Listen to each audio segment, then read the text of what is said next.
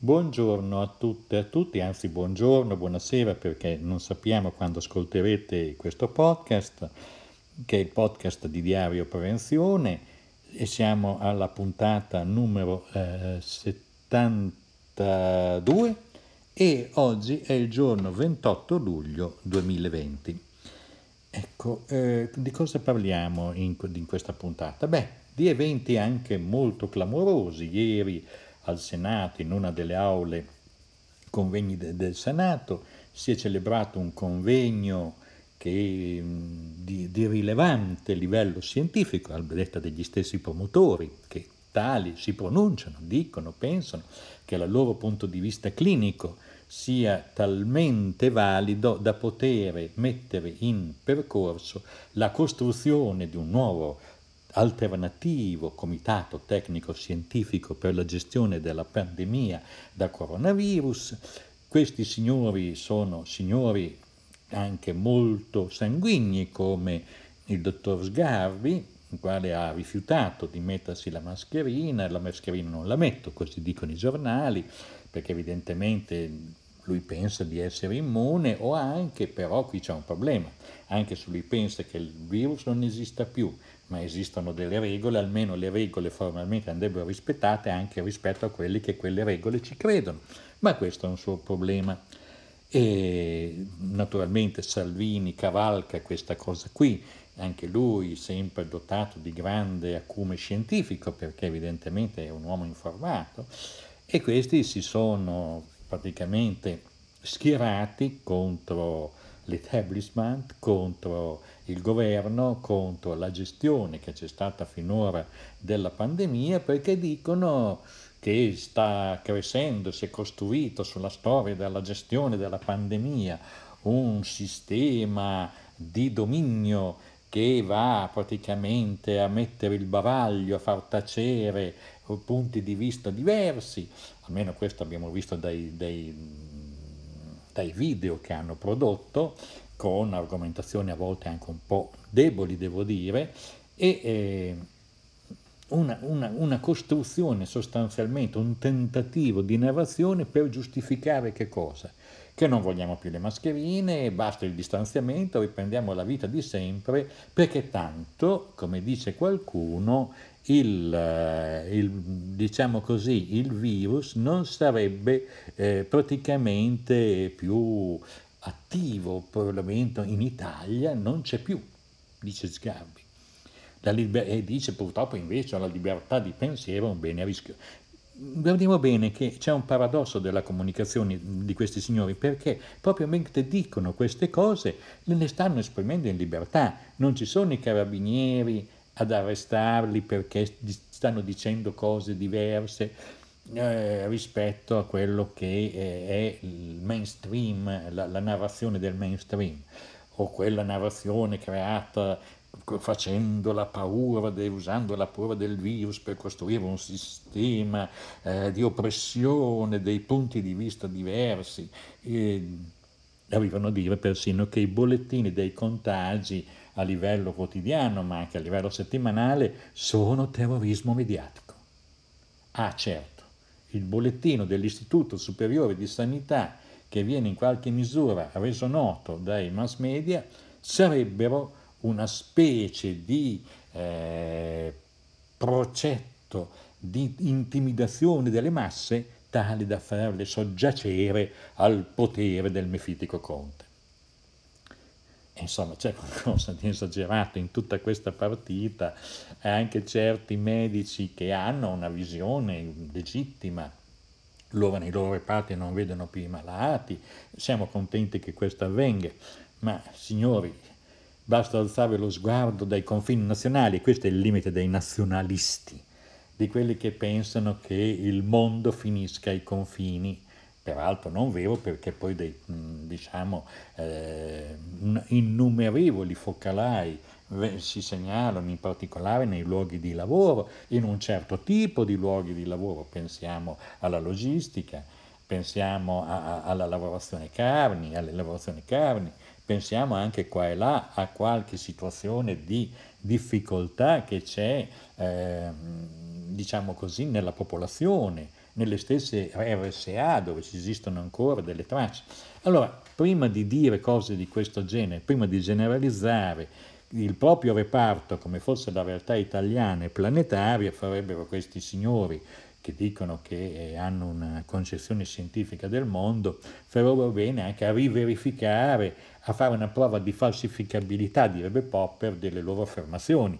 perché certamente sono persone responsabili, autorevoli, hanno competenza scientifica, clinica, quindi io prendo per buono quello che dicono. Quello che non prendo per buono è la loro generalizzazione su scala nazionale e internazionale. Questa non è credibile perché purtroppo leggiamo che invece su scala internazionale il coronavirus continua a correre e colpisce laddove ci sono le situazioni di grande debolezza. E questo è, va detto che le ondate, è un'unica grande ondata che è stata in Italia in qualche modo interrotta, ma che potrebbe riprendere in qualsiasi momento se non si tengono certe misure di cautela e di prudenza. Questa è la verità, queste sono le cose da dire per non ingannare, per non creare della, della, confusione nella testa delle persone che poi si leggono, perché il desiderio comunque di togliersi la mascherina, metterla nella pattumiera, non pensarci più, perché tutti noi siamo in quella condizione. Io stesso quando esco me la dimentico e devo tornare indietro, perché credo che sia utile usarla nel, nei limiti dei luoghi dove ci sono eh, presenze di altre persone che vanno rispettate e da cui bisogna esigere rispetto che la portino, come nei grandi magazzini o, o nelle botteghe quando si va a fare la spesa, quando si va in treno, quando si va in giro, è bene che si porti la mascherina perché la mascherina è che ci si lavi le mani, insomma che si facciano tutte quelle operazioni che costano un sacrificio piccolissimo senza creare eh, una situazione di disagio per cui sembrerebbe che tutto è bloccato, che sarà un disastro. E no, c'è stato un momento molto nero per il nostro paese dove l'epidemia, la pandemia ha colpito fortemente e stiamo mano a mano rialzandoci con cautela e prudenza perché per non ripiombare in una situazione fuori controllo, perché non ce lo potremmo neanche permettere dal punto di vista economico.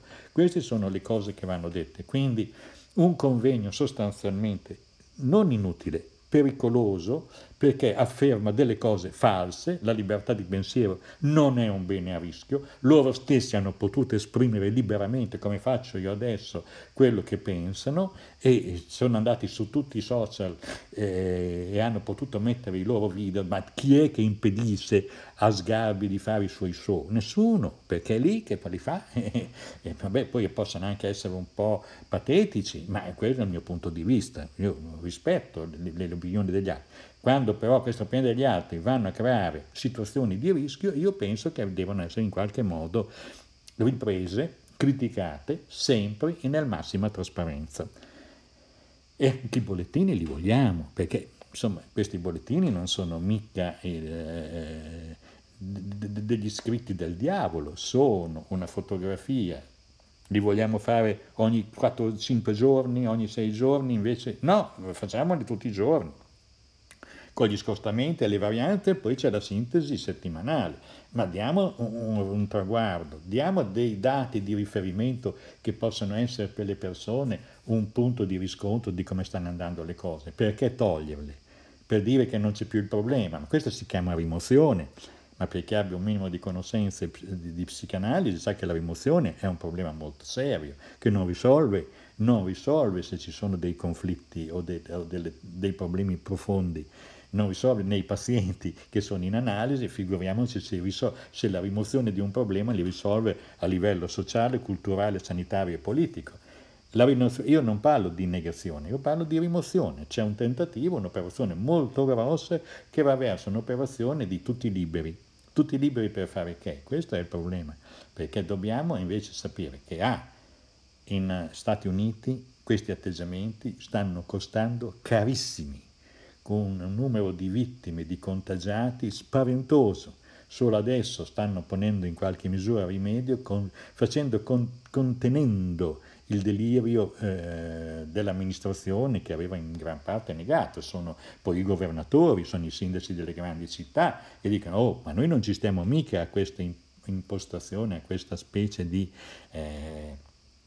di delirio, cioè, chiamiamolo, per cui neghiamo il problema e facciamo finta che non esiste il problema. Non parliamo del Brasile, quando il brasiliano, il Bolsonaro, italiano peraltro di origini antiche, eh, arriva a dire ma no, ma cosa c'entra? Eravamo in piena, in Italia eravamo nel pieno disastro, no? perché dobbiamo prendere noi delle misure in Brasile, più o meno riporto è quello che dicevano i giornali allora, tanto in Italia non siamo mica come l'Italia, noi, noi abbiamo un paese giovane, che siamo abbastanza fuori dal problema, quindi in Italia sono tutti vecchi, beh se muoiono saranno problemi loro, poi l'ho detto anche per i brasiliani, un po' lì sono risentiti i brasiliani, tanto dobbiamo morire tutti, ah certo, ma Conte morire nel giro di 20 giorni, un Conte continuare una vita normale fino a quando non ci sia la, la chiamata in cielo, insomma sono cose un po', un po' diverse. Ma se andiamo a vedere anche nel bacino del Mediterraneo ci sono problemi, ci sono dei problemi in, eh, praticamente in quasi tutti i paesi da, da Israele, eh, il Libano, altri paesi ancora hanno dei focolai che tentano in qualche misura di chiudere. Quindi voglio dire, questa roba di, eh, del, del, del convegno del Senato di ieri dà proprio l'idea della confusione mentale che c'è nei, nei proponenti quando Bocelli stesso prima fa i concerti per battere il virus, poi adesso dice poverino che lui è stato violentato praticamente da queste regole che l'hanno impedito, gli hanno tolto la libertà di uscire. Insomma, si mette d'accordo con se stesso, perché lui ha fatto anche cose buone, ha fatto i concerti, ha fatto delle cose, ma poi dopo praticamente si ritrova in un contesto in cui si fa trascinare in affermazioni in cui emergono tutte le cose. Insomma, siamo in una situazione, un convegno di paradossi paradossale, cui persone che parlano di tutto con grande enfasi e che paventano perché eh, eh, c'è la libertà di pensiero che è un bene a rischio, eh, quando loro hanno potuto esprimere i loro augusti pensieri senza che nessuno gli rompesse le scatole, senza censura, senza altro, abbiano la dignità di riconoscere che stanno eh, montando della fuffa invece della panna, neanche, e, e, questo non va bene perché abbiamo di fronte ancora una fase lunga in cui fino a quando non ci sarà un vaccino, fino a quando non ci saranno comunque cure e vaccino che riusciranno a contenere e mano a mano far sparire questo, questo virus, dovremo farci i conti, farci i conti serenamente, superando eh, le, le questioni di bottega tra maggioranza e opposizione. Poi, anche sulla questione dei, diciamo poteri speciali da prolungare, dell'emergenza da prolungare. Beh, insomma, signori, al governo, finché c'è questo governo, ma magari ce ne sarà anche un altro, alcuni strumenti rapidi di decisione, se nascono dei focolai, di chiudere e di intervenire rapidamente per impedire la diffusione dei focolai, bisogna lasciarli del governo. Eh? Non possiamo mica immaginare eh, che, che, tutti liberi, eh? cioè, se, se, come la medicina nasce di nuovo un problema, speriamo no, per i medicinali che gli vogliamo bene, ma da qualche altra parte nasce un problema, lì si blocca, si blocca e si fa il contenimento e poi si interviene. Eh, non si può togliere questi poteri prima di discutere il Parlamento e poi vedremo, ma se abbiamo voglia di scherzare. Certo, le decisioni strategiche che non sono di emergenza vanno discusse col Parlamento, anzi il Parlamento è il principe, ma la gestione diciamo, esecutiva per situazioni di pericolo, queste vanno, vanno lasciate fino a quando non avremo un vaccino perché se, se nascono dei focolai, quei focolai vanno e quindi ci sono dei poteri in scala gerarchica che vanno dai, dai sindaci, ai presidenti della regione, fino al governo centrale, che devono essere in consonanza, quale che sia il colore dell'amministrazione regionale o comunale, per cui se c'è un focolaio che nasce in un certo punto, quel focolaio va in qualche misura contenuto togliere le mascherine, perché poi l'altro retropensiero è togliere tutte le regole per cui si deve contenere. No, mm, bisogna mantenere alcune regole. Io sono stato in Giappone in ottobre, non c'era ancora il coronavirus, diciamo non c'era ufficialmente, non c'era proprio, però i giapponesi lo, lo, per, per, costume, per aver già avuto esperienza di SARS 1, e anche per una storia lunga eh, di, di, di, di, cultura della prevenzione, le loro mascherine le portano. Noi eravamo in treno da praticamente eh, da Osaka a Kyoto, un treno super veloce, ebbene abbiamo visto sostanzialmente una decina di persone che forse avevano il raffreddore, che avevano qualche piccolo sintomo, che portavano la mascherina per rispetto delle altre persone. Perché questo, e questo era in pubblico, questo era anche all'aria aperta in alcuni casi. Quando siamo andati a vedere alcuni templi, c'erano nella vista del tempio a, cielo aperto, perché sono dei giardini fantastici, e questo è il Giappone, persone che portavano, portavano la mascherina. Per dire, insomma, in buona sostanza, per chiudere questa vicenda, questa notizia veramente inconsistente di una levata di scudi, tanto per dire ci siamo, cui si prefigurano dei rischi per le libertà costituzionali, dispiace che qualche costituzionalista di grandi meriti poi sia dentro a questo trip. Io non mi sento in pericolo di essere privato della libertà di pensiero, non mi sento in pericolo di essere in forma di una dittatura. C'è un tentativo, ancora una volta, e questo dispiace perché pare così, di manipolare una parte della popolazione meno colta, meno avveduta, che non ha un'idea di cos'è un virus. Allora, per concludere, diremo così, c'è bisogno effettivamente di consolidare eh, piani cognitivi, diciamo mappe cognitive molto precise, che devono essere consolidate perché probabilmente di infezioni di, vi- di respiratorie ne avremo ancora, Ecco, per cui la gente sappia che quando va in un ambiente confinato, fino a quando non sarà sconfitto il virus, è bene che porti la mascherina. Che lo faccia istintivamente, perché purtroppo questi piani, questi, diciamo così, eh, mappe cognitive che fanno scattare un automatismo non sono consolidate. Io stesso quando esco devo tornare indietro a riprendere perché ho lasciato in casa una mascherina, perché dopo poi non posso andare a fare la spesa, no?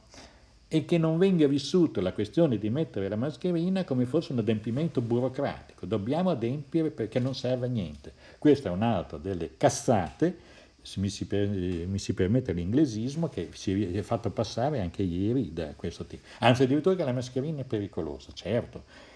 È pericolosa, certo, se, se, uno va a fare il bagno con la mascherina, ma è un demente, se va a fare il bagno a mare con la mascherina è un cretino, ma questo purtroppo, altre cose ancora, che, che sono state dette evidentemente erano anche un po' fuori dallo sparadello, ma non vogliamo entrare perché abbiamo visto solo pochi degli interventi, ma quelli pochi che hanno visto ci hanno, con, ci hanno portato a fare questo tipo di discorso. Speriamo presto che questo convegno sia dimenticato come una delle tante forme di propaganda che da due anni, tre anni, il, lo statista del papete ci propone, ripropone con eh, i suoi fan e che vengono poi dimenticate e che lo statista del papete per l'appunto faccia lo statista al papete. Andiamo ora invece a segnalare alcuni articoli abbastanza interessanti che però li leggerete perché avendo mm, poco tempo per il podcast, perché lo stiamo esaurendo, diciamo che segnaliamo tra le cose pubblicate da Diario Prevenzione, questa è stata ripresa dal, dal centro ricerche del DORS, è eh, il position paper britannico per, che individua le priorità di ricerca per mitigare e contrastare gli effetti della pandemia sulla salute mentale della popolazione. È un, uh, un lavoro ben fatto, una traduzione che è stata fatta, individuano appunto un sacco di problemi che sono stati prodotti eh, dall'esperienza di lockdown, questo è innegabile, che, eh, per cui bisogna procedere evidentemente sia alla conoscenza, cioè alla ricerca, e al tempo stesso anche a introdurre eh, delle pratiche sociali e assistenziali per cui eh, vengono in qualche modo tamponate, vengono in qualche modo eh, su, eh, sostenute le situazioni più a rischio, sostenute eh, aiutando le situazioni più a rischio perché e qui dice ci sono state fatte delle, delle ricerche nel Galles, in Scozia, mm. e praticamente ne, ne, escono un sacco di problemi, fattori psicologici individuali, che la pandemia poi non è che colpisce tutti uguali, anche a livello psicologico sono le persone più deboli che hanno un sacco di problemi, che si fanno spaventare più del solito e più del normale, quindi ci sono tutta anche una serie di meccanismi di comunicazione e di intervento, ma noi vi preghiamo per davvero di leggere tutto questo materiale, eh, in modo tale da, da, costruirvi un punto di vista sulle cose che sono fatte, che, che si devono fare per mantenere la salute mentale, per evitare anche il panico, per evitare atteggiamenti che non, non producono nulla di buono.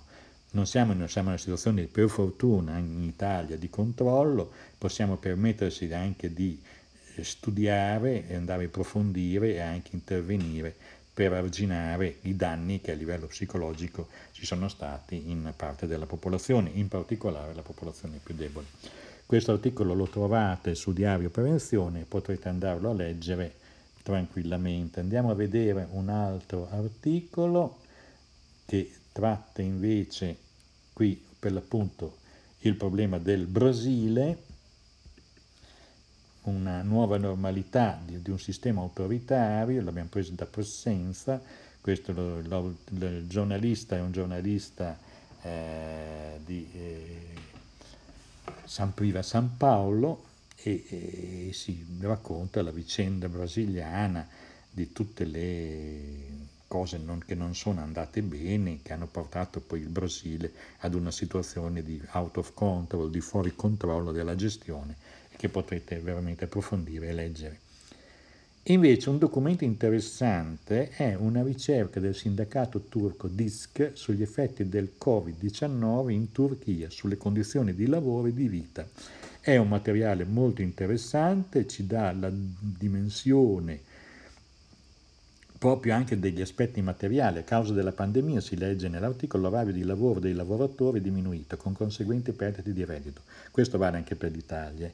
ma i dati magari saranno diversi. Tra i partecipanti il 36% ha dichiarato che il proprio reddito è diminuito, il 47% delle donne e il 34% degli uomini dichiarato di non aver ricevuto lo stipendio completo. Poi c'è chiaro che ci sono state difficoltà economiche, i tempi di lavoro sono diminuiti, le donne in Turchia sono quelle che sono state hanno avuto un carico di lavoro aumentato a causa del lockdown e al tempo stesso hanno alcune perdite de, del lavoro, perdita delle indennità. Mm, dice sostanzialmente che i lavoratori non possono più sbarcare il lunario se il loro reddito viene interrotto, che mm, non hanno una resistenza eh, dice il 63% può sbarcare il lunario, detta così, ma vuol dire insomma, sopravvivere per meno di un mese, e sono tanti, eh, che, hanno, che, hanno, una disponibilità finanziaria che si esaurisce nel corso di un mese. Il 29% da 1 ai 3 mesi, il 38% dichiarato dai 3 ai 6 mesi. Cioè vi rendete conto anche quanto è eh, estremamente tirato, quanti problemi produce il lockdown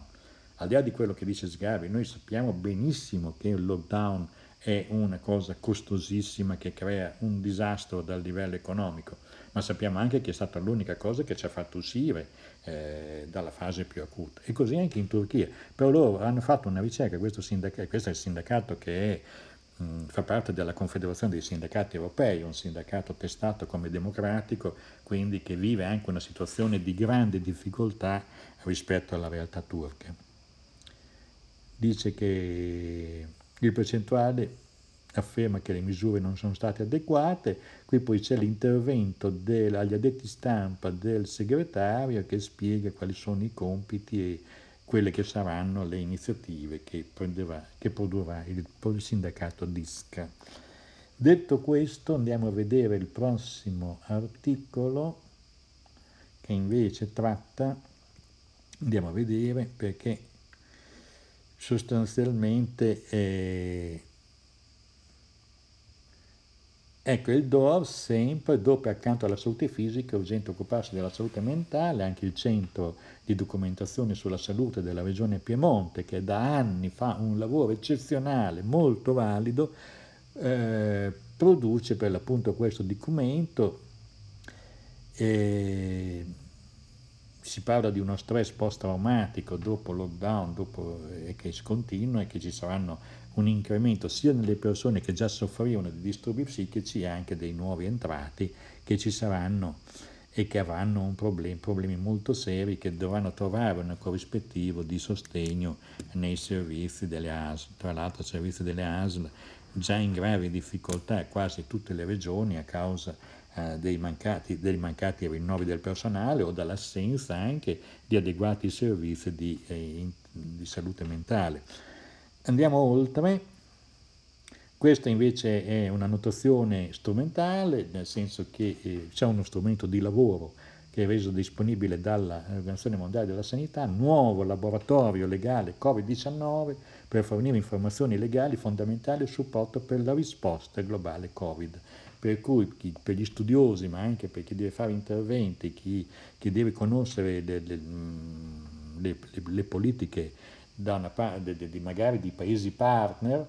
in cui si lavora, perché sono aziende che hanno anche più sedi in diversi paesi, questo è uno strumento formidabile perché dà, e noi abbiamo pubblicato il link che potete vedere, che si chiama Covid-19 Love Lab, lo troverete su Diario Prevenzione. Non dico altro, andatevi a leggere l'articolo. Un articolo che non è Covid, ma che dice che il Covid ha peggiorato la situazione, lo troviamo sulla bella rivista Uomini Trasporti, una rivista specialistica. Noi col link rimandiamo l'articolo perché l'articolo spiega in quali condizioni lavorano gli autisti, e che anzi nel periodo del Covid hanno avuto ancora maggiori difficoltà e quindi alimentazione inadeguata, un riposo che manca, eccetera, eccetera, quindi una categoria il cui profili di rischio per la salute normale, a prescindere dal Covid, rimangono molti alti. Negli usi lavoratori del meatpacking, eh, cioè quelli che in, in, confezionano le carni, intentano causa contro l'agenzia federale perché non li avrebbe difesi non li ha tenuti al sicuro. Questo in Pennsylvania. Andate a leggervi l'articolo perché anche questo è molto importante e molto interessante.